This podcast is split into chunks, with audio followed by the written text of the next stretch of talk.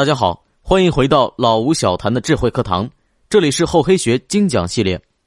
在上一节的分享中，我们了解了厚黑学经典奥义——求官六字诀里的控字诀，知道了求官要专心、耐心，要放下其他一切事物，集中全部精力去求索，直到合适时机的到来。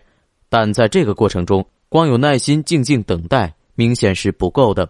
如果只是停留在这个层面，就变成闭门造车了，这样能否成功，只能全凭运气。我们都知道，机会是留给有准备的人的，所以也要善于采取主动行动，要能发现机会，抓住机会。最重要的是要善于制造机会，这就是今天要说的求官六字诀的第二个字“贡”。贡是贡献的贡。李宗吾在这里用了一个四川方言词语“贡”字，在普通话里是钻研。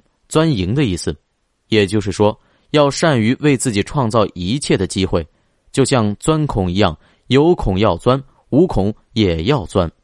自古以来，能够名垂青史的英雄豪杰、王侯将相，没有一个是只靠自己的清心寡欲，坐等上天送机会上门的。他们一定是在大家还没注意到的时候，默默蛰伏，一心一意储备自己，一旦有合适的时机。就立刻全力以赴去争取。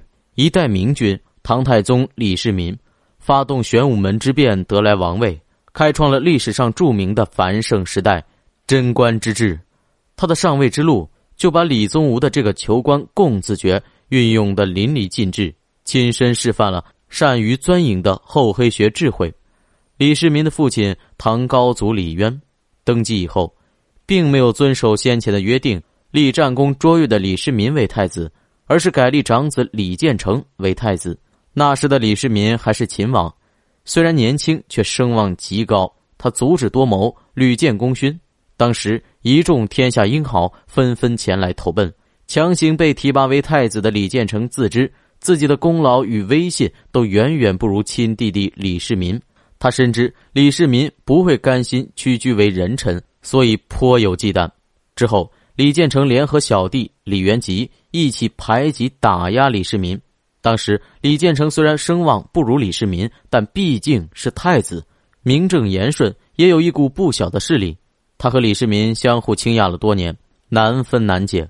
后来李世民功高震主，又手握重大兵权，李渊对李世民的猜忌越来越严重。于是李世民和他麾下功臣集团无罪被贬。武德九年。突厥来犯，太子李建成向父皇进言，建议由李元吉率军攻打突厥。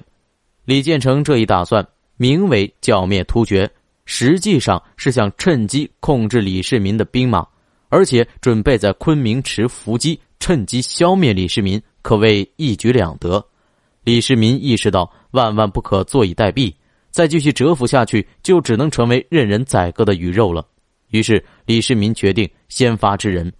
同年六月初四，李世民发动政变，他率领一众部下在长安城玄武门附近设计埋伏，射杀了李建成、李元吉，并挟持了父皇李渊。三天后，李渊宣布立李世民为太子。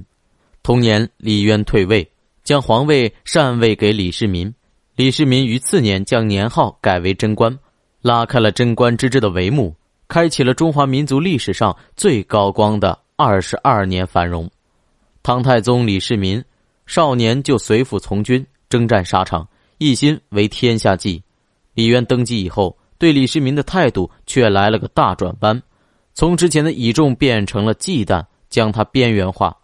武德元年之后，李渊先是违背约定另立太子，而后对李建成、李元吉一再默许，对李世民却一路打压，甚至想要了这个儿子的命。李世民先是专心壮大势力，继续带兵战于沙场，远离前朝争斗。在几年的耐心蛰伏以后，此时自己的势力声望都已成熟，人心所向。李世民一改默默退让的姿态，主动出手，先发制人，发动玄武门之变，靠着主动出击夺来了王位。唐太宗的事迹启发我们，在求官求索的过程中。不仅要专心提升自己，耐心发展壮大，更要善于打破局面，创造机会。所以不要太在意一时的得失和面子，把自己练得强大一点，从内心到脸皮都要强化承受能力。但一旦有那么一点点可以利用的机缘，请立即抓紧，为自己制造机会，化被动为主动，不要犹豫。有机会要抓，没有机会创造机会也要抓，这就是求官共自觉的智慧。那么下次分享，我们将继续拆解求官六字诀的下一个字“冲”。感谢大家收听厚黑学系列，欢迎继续关注老吴小谈，我们下节再见。